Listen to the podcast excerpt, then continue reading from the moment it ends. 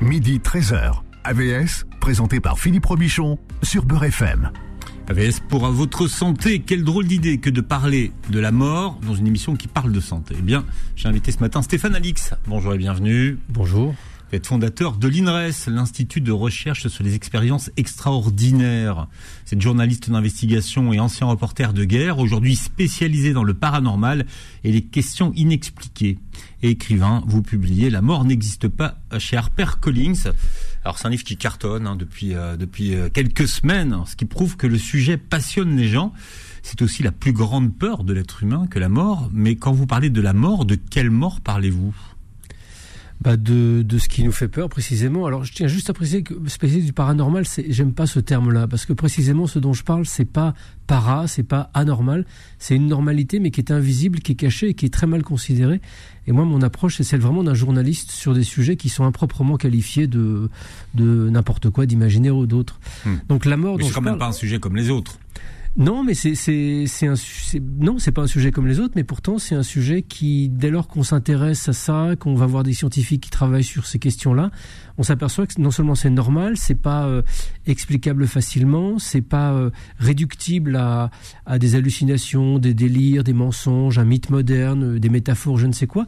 Il y a vraiment une réalité invisible dans notre société occidentale qui est euh, mal considéré euh, et, et, improprement qualifié de voilà de, de, de hmm. surnaturel ou de croyance alors que alors que non il y a une part spirituelle qui nous constitue qui peut être objectivée et, euh, et c'est ce que j'ai essayé de faire dans mon dans mon travail en général et dans mon livre en particulier. Alors c'est une enquête scientifique hein, c'est aussi le fruit de votre travail depuis presque 15 ans aujourd'hui. Bah c'est ça, c'est ça. Je, moi, je faisais du reportage de guerre avant, du journalisme d'investigation. Et puis, euh, la mort d'un de, mes frères en Afghanistan il y a 22 ans de ça a hum, changé évidemment beaucoup de choses dans ma vie. Et ça m'a conduit à m'intéresser à, à, ce que l'on savait de la mort. Mais j'étais pas en recherche d'une d'une voie spirituelle, j'étais pas en recherche de, de, me faire du bien, j'étais j'étais juste en recherche de est-ce que moi journaliste les pieds sur terre, cartésien, je peux m'interroger sur ce que c'est que la mort, hmm. ce que l'on en sait, et éventuellement ce qui se passe après, ou est-ce que c'est uniquement du domaine de la, de la foi ou de la croyance? D'ailleurs, au moment où vous arrivez sur le, sur le terrain, hein, au moment de la mort de votre frère, vous vous demandez s'il est au-dessus en train de vous regarder Ah bah sur le moment, non, je me demande rien, mais euh, euh, je suis dans un état de choc quand, quand, quand j'assiste à cet accident. Et, mais en revanche, j'ai effectivement une sorte de, de sensation étrange qui me qui sur le moment me paraît incompréhensible, mais qui va s'éclairer des années plus tard, c'est que sur le moment, au, devant son corps, j'ai euh, j'ai une sensation de confusion que je ne sens pas m'appartenir, comme si j'étais euh, sensible à, à peut-être sa confusion à lui. Mais sur ce moment-là, je me pose pas la question, je suis pas dans une croyance particulière, j'ai pas d'idée particulière, si ce n'est que je suis en état de choc devant devant le hmm. corps de mon frère. Les questions, elles arrivent à quel moment alors? Bah, elles arrivent, euh, elles arrivent, elles arrivent pas tout de suite parce que parce qu'encore une fois après après cette mort, moi je suis euh, je suis journaliste, je fais du reportage de guerre. La question de la mort euh, et la question de la spiritualité ou de de de de, de, la vie après, ça, ça relève pour moi de l'irréel total. Donc je n'ai aucun espace où je peux aller questionner ce, sujet. Donc dans les mois qui suivent la mort de mon frère, je suis juste dans une espèce de d'entrer de, dans le deuil, comme, comme tous les gens qui perdent quelqu'un de proche, et surtout de façon complètement inattendue comme ça.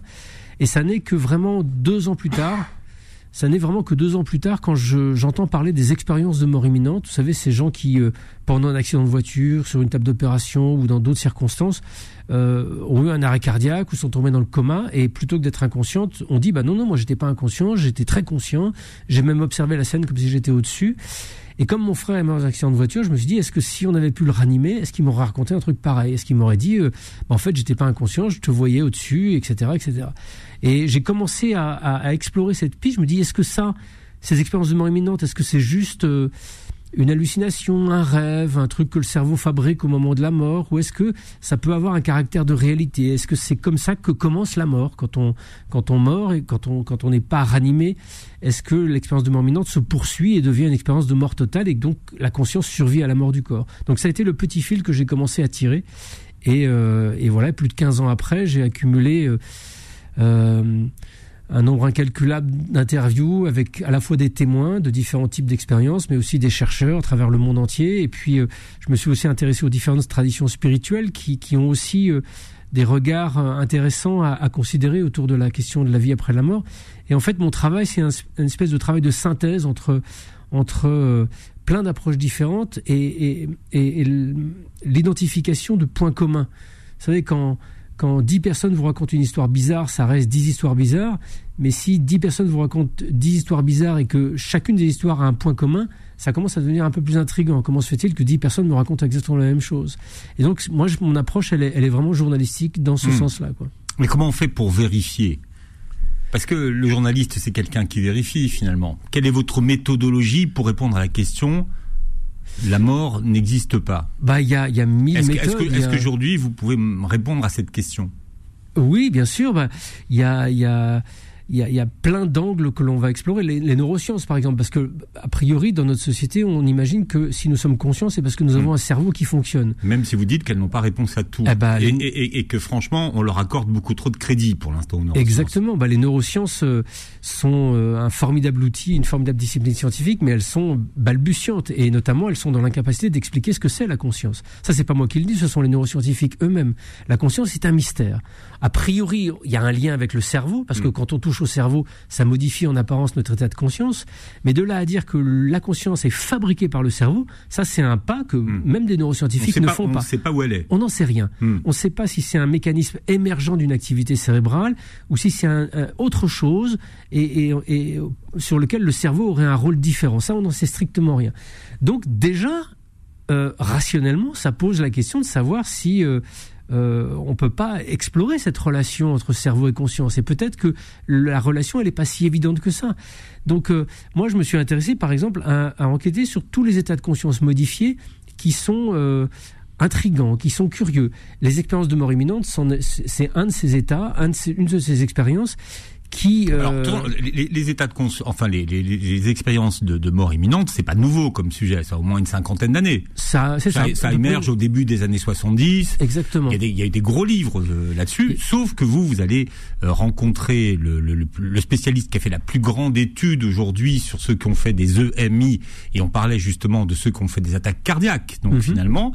Et qu'est-ce qui vous apprend, vous, sur les EMI, sur les expériences de mort imminente? Bah Là, vous évoquez le, cardiologue Pim van Lommel, qui est effectivement l'auteur de la plus grosse étude mmh. scientifique sur le sujet, qui a été publiée dans The Lancet, qui est une revue médicale à, à comité de lecture. Et lui a, a, a, a eu une approche très méthodique. Il s'est dit, si ces expériences se produisent de façon euh, euh, récurrente dans la société, je vais prendre euh, tant d'hôpitaux en Hollande pendant un mois et sur tous ces hôpitaux, je vais voir combien d'arrêts cardiaques ont été traités mmh. dans ces hôpitaux. Parce qu'il dit que ce sont les plus inexplicables. Exactement. Donc, en faisant cette étude-là, il récupère 384 dossiers de personnes ayant eu des arrêts cardiaques pendant un mois. Et sur ces 384 il, personnes, il va les interroger, faire des, pour ceux qui sont, qui sont revenus et qui sont pas morts. Et il s'aperçoit qu'à peu près 18% d'entre eux ont rapporté une expérience de conscience accrue pendant le moment ils auraient dû être inconscients. Et en faisant une étude assez longue, euh, avec des entretiens, avec euh, la consultation des dossiers médicaux de chacune de ces personnes, il a pu attester que ces, personnes avaient vécu une expérience euh, d'une très grande intensité, qui a bouleversé psychologiquement la, la, vie de ces personnes après, et qui les a propulsé dans une sorte de ce que les témoins décrivent comme une réalité plus grande que notre réalité à nous aujourd'hui. Et son travail a permis d'identifier aussi qu'il n'y avait aucune cause euh, physiologique qui aurait pu expliquer ces expériences. C'est-à-dire que les, les médicaments qu'avaient pris ces gens-là étaient très différents d'un cas à l'autre. Il n'y avait pas de, il n'y avait pas une espèce de point commun qui aurait pu expliquer que ces expériences avaient été produites par telle euh, mmh. chose dans le cerveau ou telle autre. Mais est-ce qu'on sait justement dans quel état était leur cerveau à ce moment-là? Bah, ce ce Ça, c'est assez curieux. Il y a une expérience qui a été menée euh, au Coma Science Group à Liège, en Belgique, qui a euh, analysé différents, euh, différentes expériences de mort imminente ayant eu des causes très différentes. C'est-à-dire une personne qui vit une expérience de mort imminente pendant une période de coma, une personne qui vit une expérience de mort imminente pendant un arrêt cardiaque sur une table d'opération, mais aussi d'autres personnes mmh. qui ont vécu ce qu'on appelle les EMI-like, des expériences de mort imminente qui n'ont pas été déclenchées a priori par une proximité de la mort. Par exemple, vous méditez, vous êtes devant un paysage, vous vivez un moment d'extase et vous avez une expérience de mort imminente. Ce qui est assez curieux. C'est pas un état de conscience modifié dans ces cas-là. Bah si, c'est un état de conscience oui. modifié. Mais ce qui est très curieux, c'est que toutes ces expériences de mort imminente, quelle que soit leur origine, sont exactement identiques en termes d'intensité, de contenu phénoménologique. Il y a des échelles qui permettent d'évaluer les expériences de mort imminente, et ces échelles nous permettent de dire que toutes ces expériences sont similaires. Or, a priori, elles ont été provoquées dans des moments où le cerveau était dans des types d'activités radicalement différentes. Normalement, euh, si votre cerveau vous provoque une expérience de conscience particulière, elle va être très différente en fonction de la façon dont votre cerveau fonctionne. Votre cerveau fonctionne pas de la même manière quand vous dormez et vos rêves sont très différents de votre euh, activité diurne. Or là, vous avez une expérience qui a priori montre exactement les mêmes caractéristiques que votre cerveau soit en arrêt d'activité, en fibrillation, c'est-à-dire en, pas, enfin pas le cerveau est en fibrillation, mais quand le cœur est en fibrillation, le cerveau est très mal irrigué, ou à des moments votre cerveau est parfaitement en, bon fonctionnement d'état, en, bon état, pardon. Donc ça, ça, ça veut dire que le cerveau, il n'est pas déclencheur de cette expérience. Sinon, on aurait observé des différences. Donc le cerveau, il est, pour, pour résumer, l'hypothèse de Pim van Lommel et d'un certain nombre de chercheurs qui travaillent sur ces sujets, c'est de dire que notre cerveau, il a bien évidemment un rôle dans notre conscience, mais qui n'est pas un rôle de création. Notre conscience ne naît pas par l'activité de notre cerveau. Notre conscience, elle existe ailleurs, d'une façon non locale, pour reprendre un terme de physique, c'est-à-dire elle existe en dehors du temps et de l'espace, et notre cerveau sert à, à la filtrer d'une certaine manière, à restreindre son amplitude pour nous permettre d'être des individus localisés dans le temps et dans l'espace, des, gens hmm. euh, capables de fonctionner dans ce monde de matière euh, qui est le nôtre. Mais notre conscience est beaucoup plus vaste. Donc le cerveau, il sert à réduire quelque chose qui est infini pour faire de nous euh, un Stéphane, un Philippe et, et, des gens clairement adaptés à ce monde dans lequel nous vivons. Mais de vos recherches, de, de, de, ce que vous avez observé, est-ce que ces expériences euh, de mort imminente décrivent ce qui se passe au moment de la mort ou pas?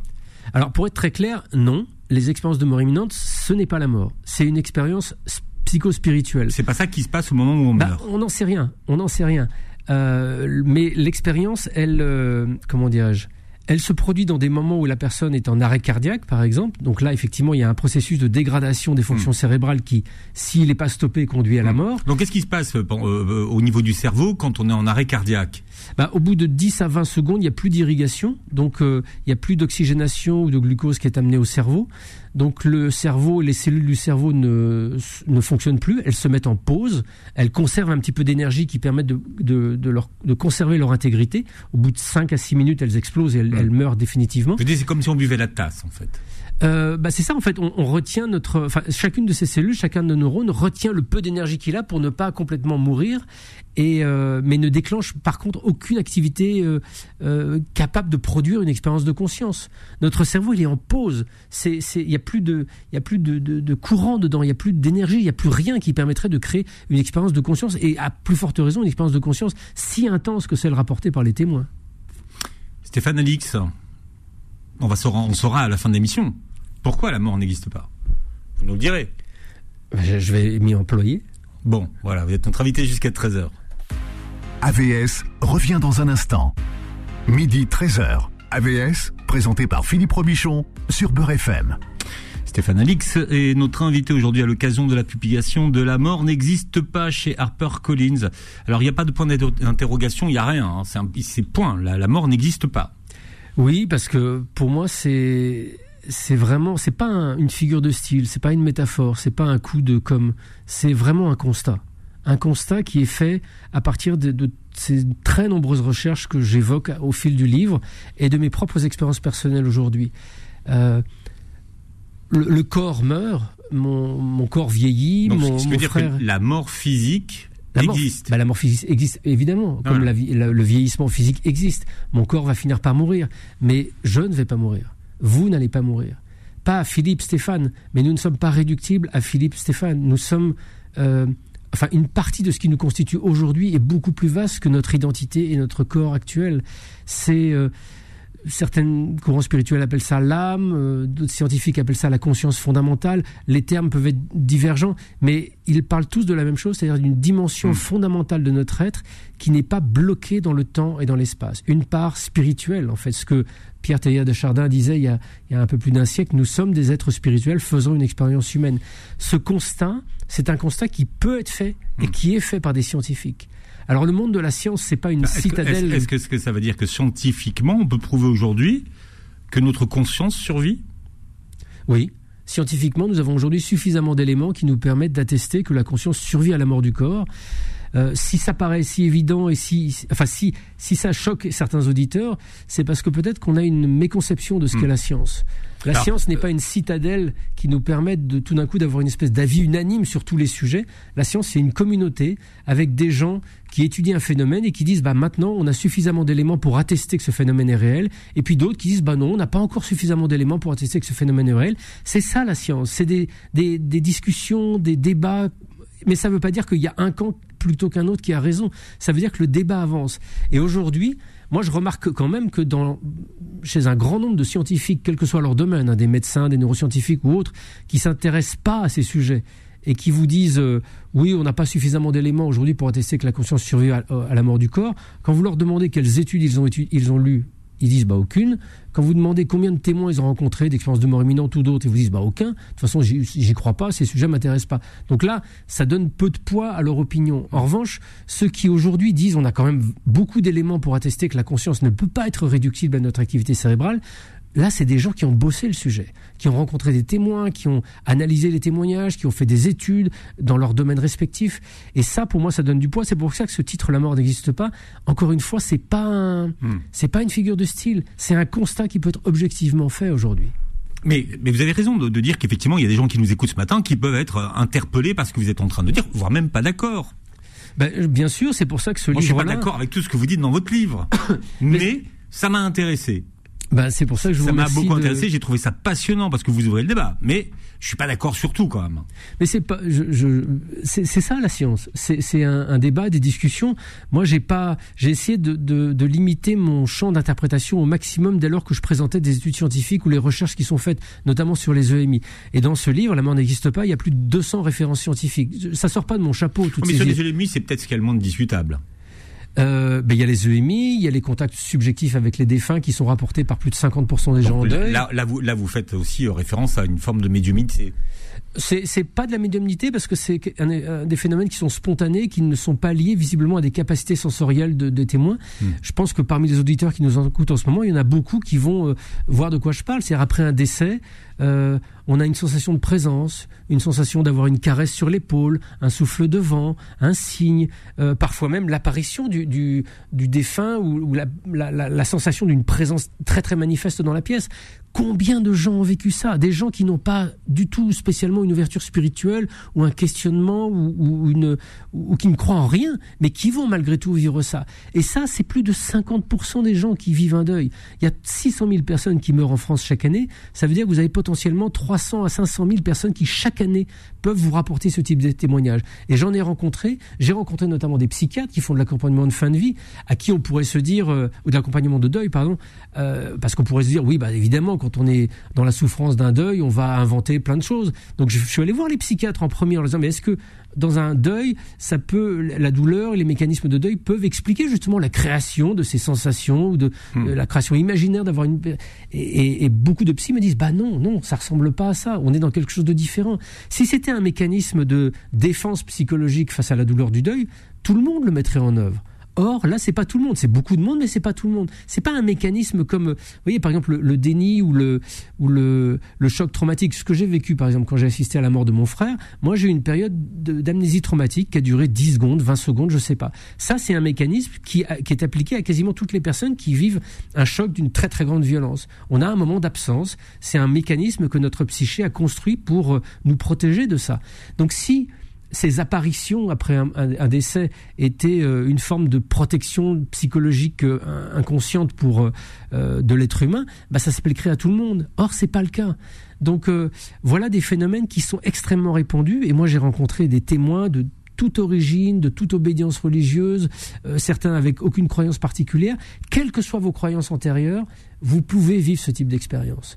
Et euh, je, passe en unité de soins palliatifs où des gens meurent quotidiennement. Je vais rencontrer les soignants, les, médecins, les, les, accompagnants, qui tous me disent aussi avoir été témoins d'expériences un peu étranges où euh, les personnes en fin de vie semblent voir des gens dans la pièce. Une vieille dame qui est en train de mourir, qui dit, vous voyez docteur, il y a mon mari qui est dans la pièce, qui m'attend.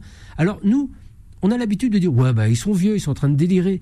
Mais est-ce que vraiment ils sont vieux, ils sont en train de délirer? Moi, je vais demander aux médecins s'ils sont vraiment vieux et qui délirent. Et les médecins disent, bah, oui, il y a des gens qui sont délirants et on voit bien qu'ils sont délirants, mais ça c'est toutes leurs paroles sont délirantes. On voit bien que c'est ces gens qui sont dans la confusion totale. Mais ces expériences-là, où des gens disent voir euh, un proche venu les chercher dans la chambre, ils sont pas délirants. Ils sont complètement normaux. Il y a juste ce truc qui est bizarre.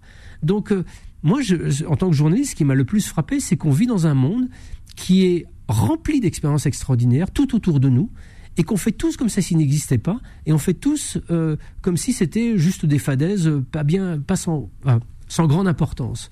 Mais quand vous penchez dessus, que vous essayez d'investiguer dessus, de, vérifier, etc., vous apercevez que, que cette dimension spirituelle, elle imprègne notre monde, elle est là, elle est tout autour de nous, et elle pourrait être une ressource justement par rapport à cette peur de la mort que vous évoquiez en début d'entretien. Mais est-ce que la question de, de la mort, c'est la chasse gardée des, justement des spiritualités ben, moi, je distingue vraiment spiritualité du religieux. des religieux, mais bon, de toute façon, normalement, dans la, dans, dans, dans, la religion, il y a la partie spirituelle. Mais c'est ce que je croyais, c'est ce que je croyais. Après la mort de mon frère, moi, je me disais, euh, me poser la question de la vie après la mort, c'est réservé au domaine du religieux, donc euh, j'ai pas de compétences en théologie, donc je, je suis pas compétent. Et pendant deux ans, j'ai pas d'accord avec ça, donc que c'est pas que c'est pas la compétence des religieux. Pas exclusivement. La preuve, le travail scientifique et de recherche scientifique que j'ai fait toutes ces années, je ne suis pas allé le faire auprès mm. de, différents courants religieux, je suis allé le faire auprès de médecins, de neuroscientifiques, de chercheurs, qui me disent, il y a quand même tellement de choses bizarres qu'on observe autour de la conscience, qu'il y a manifestement une dimension qui échappe à la matière, et une dimension de notre conscience qui échappe à la matière. Donc on peut appeler cette dimension de conscience une dimension spirituelle. Et pour moi, je distingue vraiment le spirituel, qui pour moi est une réalité objective et objectivable par la science, du religieux, qui est la façon dont les êtres humains organisent cette réalité spirituelle et comment ils la transmettent et comment on la partage et comment on la vit ensemble. Mhm. Euh, pour moi, le, voilà, le, religieux, c'est une aventure collective. Le spirituel, c'est vraiment notre relation intime et personnelle à cette dimension transcendance qui fait partie de nous. Mais c'est important. Bah, pour moi, c'est essentiel parce que cette dimension spirituelle, elle est ou pas, oui. Enfin, moi, je dis, c'est important, mais c'est vrai, c'est vrai, c'est vrai qu'effectivement, euh, bah, le, plus grand aujourd'hui, aujourd'hui, on, oublie, on, oublie, euh, par exemple, que dans un pays comme la France, la majorité des gens ne croient pas. Euh, ça, je, me pose la question. Je me pose la question parce que les. Vous, pensez vous pensez quoi? Quand vous pensez ne croit pas ne, ne, croit pas, ne, croit pas en Dieu en fait. Ne croit pas en Dieu. Oui, mais moi je distingue vraiment mon, mon, travail d'une croyance en Dieu. Euh, vous dites que les gens ne croient pas en Dieu, mais quand on fait des sondages sur croyez-vous euh, aux fantômes, croyez-vous une vie après la mort, euh, bah là, vous avez quand même une majorité de gens qui vous répondent oui. Parce que je pense que, intuitivement, on voit bien que le modèle est incomplet. On voit bien, on le vit soi-même. Sur la durée entière d'une existence, quand on commence à avoir un certain nombre d'années, comme moi j'ai 55 ans, vous, voyez bien qu'il s'est passé des choses étranges dans la vie. Vous, vous voyez bien qu'à certains moments, vous avez vécu des choses qui ne s'expliquent pas. Vous voyez bien que le modèle matérialiste où notre société, avec la science occidentale, nous dit on comprend tout sur tout. Vous voyez bien que ça, ne convient pas. D'ailleurs, c'est une croyance parce que les scientifiques eux-mêmes vous disent bah non, on n'est pas capable de vous expliquer tout sur tout. On ne connaît pas la nature de la réalité. Les physiciens sont les premiers à dire bah on ne sait pas ce que c'est que le réel. Les neuroscientifiques vous disent on ne sait pas ce que c'est que la conscience. Donc quand vous allez voir des vrais scientifiques et que les uns après les autres, dans leur discipline, ils vous disent bah en fait on n'en sait pas grand-chose. Euh, moi, je trouve que ça, ça résonne aussi beaucoup avec notre intuition, ces petites expériences qu'on vit au quotidien, plus ou moins intensément, qui nous laissent supposer qu'il y a peut-être autre mm. chose, cette espèce de réalité euh, invisible, je ne sais comment la qualifier, mais qui participe de notre existence. Mais est-ce que dans cette enquête, vous allez vérifier vos intuitions? Eh ben, j'ai appris à le faire. J'ai appris à le faire parce que Qu'est-ce que c'est que l'intuition, justement? C'est l'expression, pour moi, c'est le langage de notre âme, de notre dimension spirituelle. Mais quand est-ce qu'on a appris à l'écouter et à l'entendre? Ben moi, jamais parce que je suis né en, en France, dans un pays cartésien, qui m'a expliqué que pour euh, acquérir de la connaissance et être sûr de moi, il fallait que j'analyse, que je décortique, que je réfléchisse. Donc j'ai passé ma vie à analyser, décortiquer et réfléchir, et tout ça écrase euh, d'une certaine manière cette dimension intuitive qui est beaucoup plus subjective. Hmm. Et grâce au chamanisme notamment et au parcours que j'ai fait pendant plus d'une quinzaine d'années dans ces espaces, j'ai réussi à découvrir qu'il y avait en moi d'autres possibilités d'acquérir de l'information pertinente et vérifiable, euh, et pas exclusivement la voie scientifique. Donc en fait, ce livre, La mort n'existe pas, retrace presque un double parcours. Le parcours d'un journaliste qui enquête auprès de chercheurs et scientifiques sur qu'est-ce que c'est que la conscience, qu'est-ce que l'on qu'est-ce que l'on sait, qu'est-ce que l'on n'en sait pas, et mes expériences expérience personnelle où je suis allé moi-même essayer de provoquer des expériences, notamment avec des chamans, pour aller dans ce monde des esprits. Je me suis dit, je suis quand même pas plus idiot qu'un autre. Je peux mm. aussi bien aller moi-même essayer ça. Si ça marche, si c'est vraiment réel, ou si c'est au contraire des fadaises et, juste des croyances, je serais tout à fait capable de m'en rendre compte. Et en vivant ces expériences, en partant dans la forêt amazonienne, j'ai été confronté à une réalité que je ne soupçonnais pas et qui a été totalement bouleversante parce qu'elle a, elle a, elle a mis en lumière, elle a mis des mots et elle a mis des visions sur une réalité scientifique que je commençais aussi à découvrir. Mm-hmm. À savoir Donc là, vous faites des expériences hein, auprès des chamans. C'est ça des expériences de d'état modifié de conscience qui, qui est le, socle du chamanisme. En fait, le chamanisme, c'est quoi? C'est la plus ancienne tradition spirituelle de l'humanité qui, qui, consiste juste à en fait euh, développer des techniques pour induire des états modifiés de conscience et aller dans le monde spirituel, dans le monde des esprits. Ça, c'est la vision chamanique. Euh, Qu'est-ce qu'ils vont y faire dans ce monde des esprits? Ils vont chercher de l'information, de l'information pour se soigner, de l'information pour euh, euh, vivre en communauté, trouver du gibier, etc. Euh, bah ça marche en fait. Hmm. Ça marche. Est-ce que vous, vous y avez vu votre frère? Oui. Oui. Vous êtes sûr de l'avoir vu ou vous pensez l'avoir vu? Je, quand je l'ai vu moi-même, j'étais toujours dans ma position de journaliste et dans ma position de doute, parce que moi-même, je, je me mets quand même des barrières. Euh, donc je l'ai vu euh, à l'issue d'une cérémonie dans la forêt amazonienne. Il était accroupi à mes pieds. Et ce qui m'a définitivement convaincu que je l'avais réellement vu, c'est qu'une deuxième personne qui était présente cette nuit-là aussi l'a vu également et me l'a décrit dans les mêmes circonstances que, que celle que j'avais vue. Thomas Alix euh, est avec nous. Je rappelle que vous publiez La, la mort n'existe pas Harper's Collins. Ah, je, je pense que Thomas est avec nous, mais moi c'est Stéphane. C'est vrai. Thomas, c'est mon frère. Vous voyez, il, il, est très avec nous. Eh ben, il est très avec il est nous. très avec nous. Alors là, Merci Thomas. Voilà. Mais non, c'est Stéphane qui est avec nous jusqu'à 13h. AVS revient dans un instant. Midi 13h. AVS, présenté par Philippe Robichon sur Beurre FM. Oui, c'est Stéphane Alix qui est avec nous et qui publie La mort n'existe pas chez HarperCollins et on en parle ce matin jusqu'à 13h. Euh, on, parlait tout à l'heure de votre votre frère Thomas, euh, mais il y a une deuxième personne, un, un deuxième deuil que vous évoquez dans votre livre, c'est votre celui de votre père que vous accompagnez au moment où il va mourir. Et qu'est-ce que vous lui susurrez à l'oreille avant qu'il meure? Quels sont les mots que vous lui dites? Bah, J'essaie d'être le plus apaisant possible, le plus apaisé possible déjà en moi pour euh, euh, le guider. Vous savez, j'ai été très impressionné par un livre qui s'appelle Le Livre des morts tibétains, qui est une sorte de guide euh, qui doit être lu devant la personne mourante pour euh, lui expliquer ce qu'il va traverser. Sauf que c'est un texte extrêmement métaphorique, le texte tibétain lui-même. Il parle de figures bouddhistes, etc. Mon père n'était pas bouddhiste, donc euh, je m'interrogeais beaucoup, moi, dans les semaines qui précédaient son départ, sur qu'est-ce que j'allais pouvoir faire pour le guider.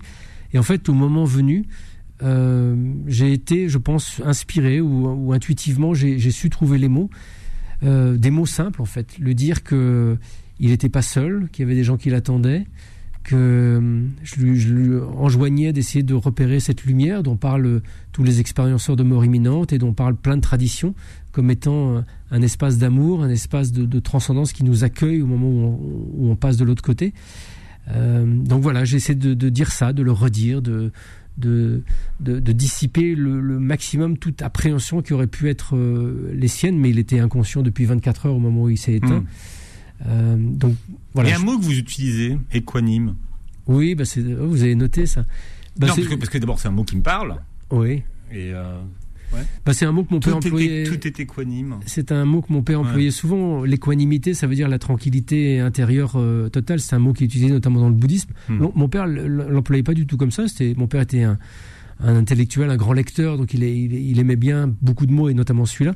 Et quand on était enfant avec mes frères et moi, plutôt que de nous dire taisez-vous, il nous disait soyez équanime.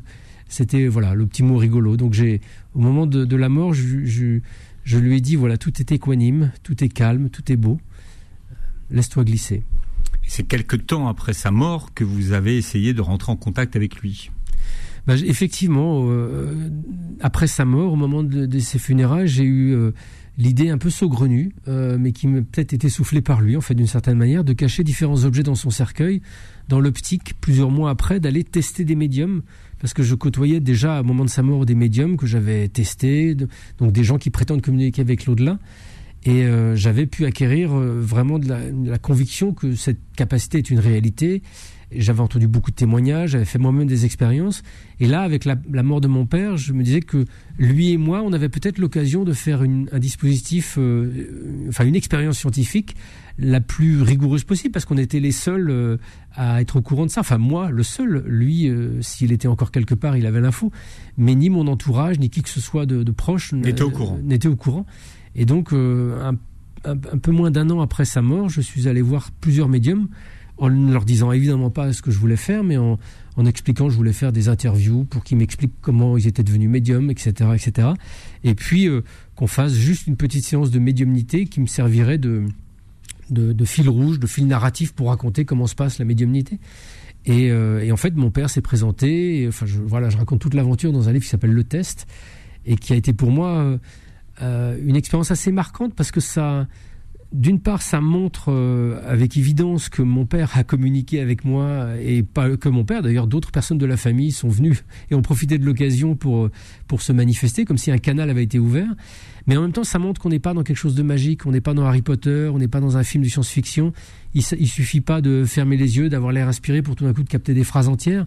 La médiumnité est une perception, une capacité extrasensorielle réelle, existante, mais extrêmement fragile aussi.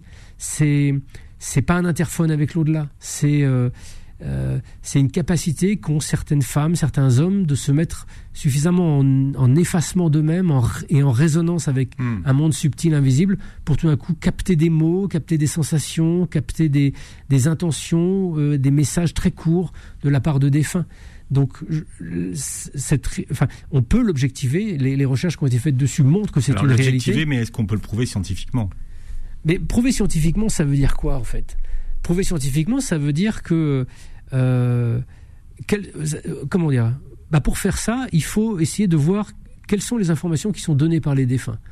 Euh, et de voir si ces informations pourraient être euh, acquises d'un moyen conventionnel. Par exemple, euh, le médium a fraudé ou le médium a, a deviné par hasard ou c'est des coïncidences mmh. ou alors c'est du du comment on appelle ça du du mentalisme ou oui. de la lecture à froid.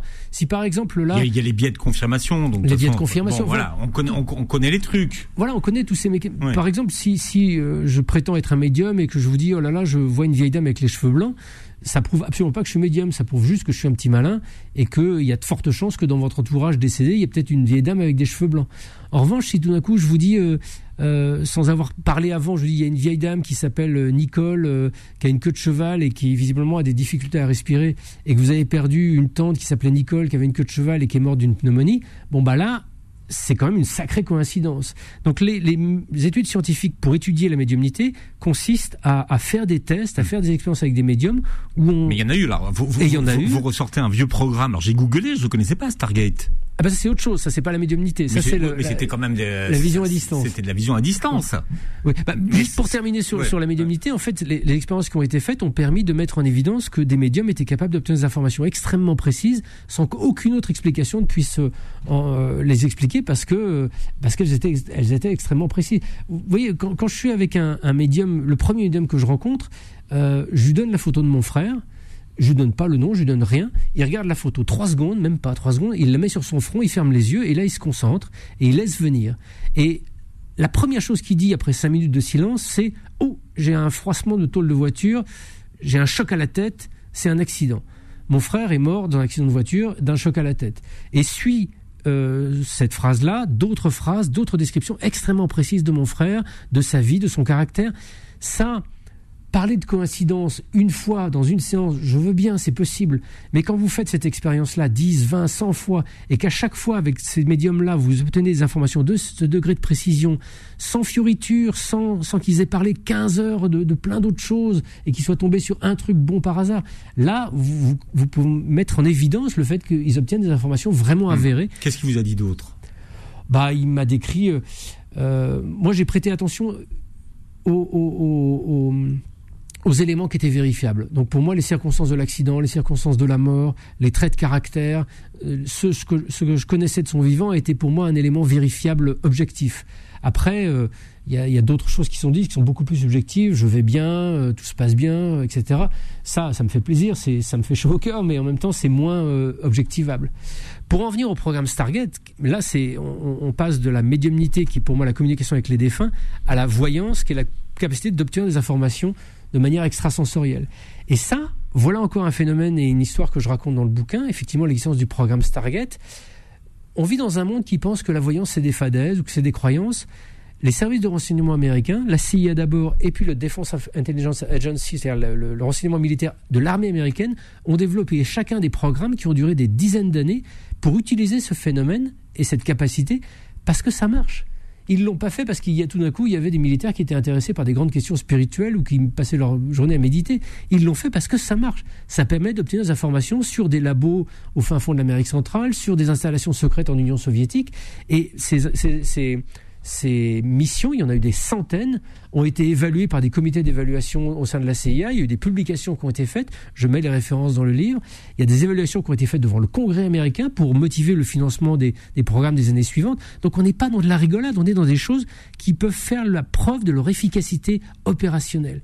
Et c'est ça qui m'intéresse, moi on, on, on, a plein de questions, on ne sait pas ce que c'est que la conscience. Mais est-ce que tous ces phénomènes un peu étranges, on peut les objectiver, être sûr que c'est réel, être sûr que c'est pas de l'imaginaire, est-ce que sûr que ça fonctionne? Et quand on fait ça, on s'aperçoit que ça marche. Et je raconte certaines missions des espions extrasensoriels du programme Stargate qui sont hallucinantes. On va pas spoiler le livre, mais c'est dedans. Euh, pourquoi quand vous en, pourquoi quand vous enquêtez, vous ne, vous ne croyez pas à ce que vous ressentez? Euh, bah parce que déjà c'est une espèce de règle journalistique euh, de, de, de, plutôt croire les faits que je peux objectiver plutôt que mes sensations parce que mes, les sensations et ma subjectivité sont toujours trompeuses mais je pense aussi parce que dans mon cas particulier j'ai euh, euh vécu des épisodes traumatiques dans l'enfance mmh. notamment qui m'ont euh, coupé de, de, de, mes émotions et qui m'ont rendu euh, extrêmement méfiant et extrêmement prudent envers tout ce que je mmh. ressentais. Vous expliquez que vous vous êtes construit une armure carapace égo. Voilà, ben on se construit tous vous, une vous carapace. êtes avec là aujourd'hui ou pas? Oh ben elle est beaucoup plus souple, elle est beaucoup plus souple, mais on se construit tous des carapaces égaux. Parce que euh, quel que soit ce qu'on ait vécu dans l'enfance, que ce soit des, des, des, traumatismes un peu graves comme le mien ou que ce soit des choses tout à fait bénignes comme euh, la, la, la, gifle d'un papa à un moment où, où, on venait lui demander un câlin, euh, ça va construire euh, des formes de réaction, disant le monde est hostile, il faut que je m'en protège, mmh. il faut que je, je, fasse attention à mes émotions. Donc on se construit tous une carapace. C'est ce qui nous aide à vivre. On ne pourrait pas vivre dans ce monde sans cette carapace. La difficulté, c'est qu'au bout d'un certain temps, cette carapace, elle a tendance aussi à nous emprisonner. Donc il faut trouver le bon point d'équilibre entre euh, un cheminement dans le monde avec certaines protections pour ne pas être envahi par ce monde et, et, déstabilisé et submergé par ce monde, mais en même temps qu'on soit quand même en capacité d'être suffisamment poreux pour laisser euh, des des, des, comment dirais-je, des, des, interactions se faire avec euh, un conjoint, avec des amis, avec des proches, avec des gens qu'on rencontre. C'est une question d'équilibre la traversée de cette existence en fait. Une question que pose toujours Oprah Winfrey. What do you know for sure? Qu'est-ce que, de quoi êtes-vous certain sur la mort aujourd'hui? Ah bah je peux affirmer que je suis certain que ça s'arrête pas, que la vie ne s'arrête pas à la mort. Ça aujourd'hui j'en suis certain pour l'avoir moi-même vécu et pour l'avoir moi-même mis en évidence par euh, ce long et fastidieux travail d'enquête que j'ai mis euh, tant de temps à faire. J'ai pas mis tant de temps parce que c'est parce que j'ai mis tant de temps parce que je voulais vraiment être sûr. Je voulais vraiment être sûr. Euh, certaines personnes ont pu me dire oui, mais vous avez perdu votre frère, donc vous avez envie d'y croire parce que ça vous fait du bien. Bah, en fait, c'est exactement l'inverse. J'ai perdu mon frère, donc j'ai envie d'être absolument certain avant d'affirmer quoi que ce soit, par respect pour lui et par respect pour moi-même. Hum. mais euh, vous avez fait le deuil de votre frère ou pas? Je suis ah bah apaisé si, par rapport si, à ça. Si vous me répondez comme ça, euh, ça veut dire non. Non, non, c'est juste que j'ai une réticence par rapport à l'expression faire le deuil. En fait, vous, faire vous, le deuil, ça n'existe pas. Ouais, Qu'est-ce que vous préférez? Euh, Quand on perd quelqu'un, euh, on est en deuil toute sa vie. On peut retrouver la paix, on peut retrouver mmh. le bonheur, mais l'absence, elle sera là toute notre existence. Et souvent, j'ai remarqué que les gens en deuil ou les gens qui ont perdu quelqu'un sont assez offusqués de, de dire, euh, de s'entendre dire, euh, est-ce que tu as, as, fait ton deuil? Parce qu'on sait, on sait pas trop quoi dire quand on est devant des gens qui ont perdu quelqu'un. Donc on imagine, bon bah au bout de 15 jours, ça va, tu as fait ton deuil, ou au bout de 3 mois. Et sous-entendu, si ça va pas bien au bout d'un an, on n'a pas fait son deuil et il y a quelque chose qui mmh. va pas en nous. Alors qu'on a le droit d'avoir de la tristesse. Et de quoi d'autre êtes-vous certain concernant la mort? Bah, c'est déjà pas mal, non Vous croyez Ça s'arrête pas Non, mais je sais. Vous, vous, qui, la- vous qui la côtoyez finalement depuis plus de 15 ans, est-ce Bah, qu'elle elle vous est familière aujourd'hui? Elle m'est familière et je pense que euh, c'est à la fois une métamorphose phénoménale par rapport à notre existence actuelle, mais c'est en même temps aussi une continuité. C'est-à-dire qu'on on continue à vivre, on continue à vivre avec nos défauts, nos travers. Je pense que certaines dynamiques psychologiques qui ont été les nôtres durant notre existence vont continuer à nous imprégner un petit peu.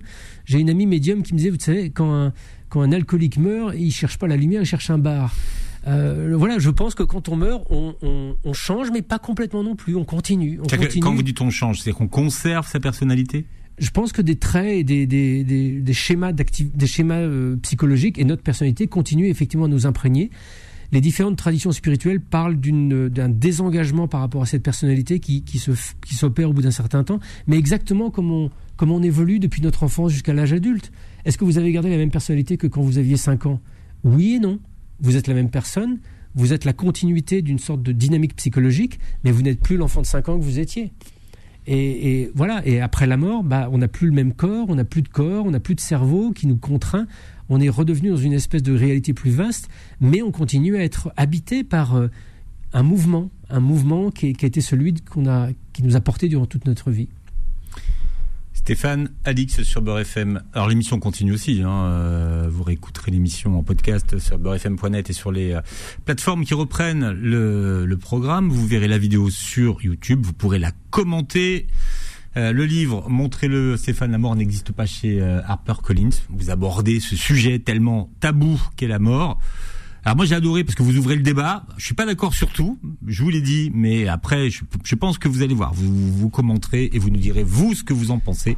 Merci d'avoir été avec nous, Merci beaucoup, Philippe. Stéphane, et passez une très belle journée santé sur Beurre FM. Retrouvez AVS tous les jours de midi à 13h et en podcast sur beurrefm.net et l'appli Beurre FM.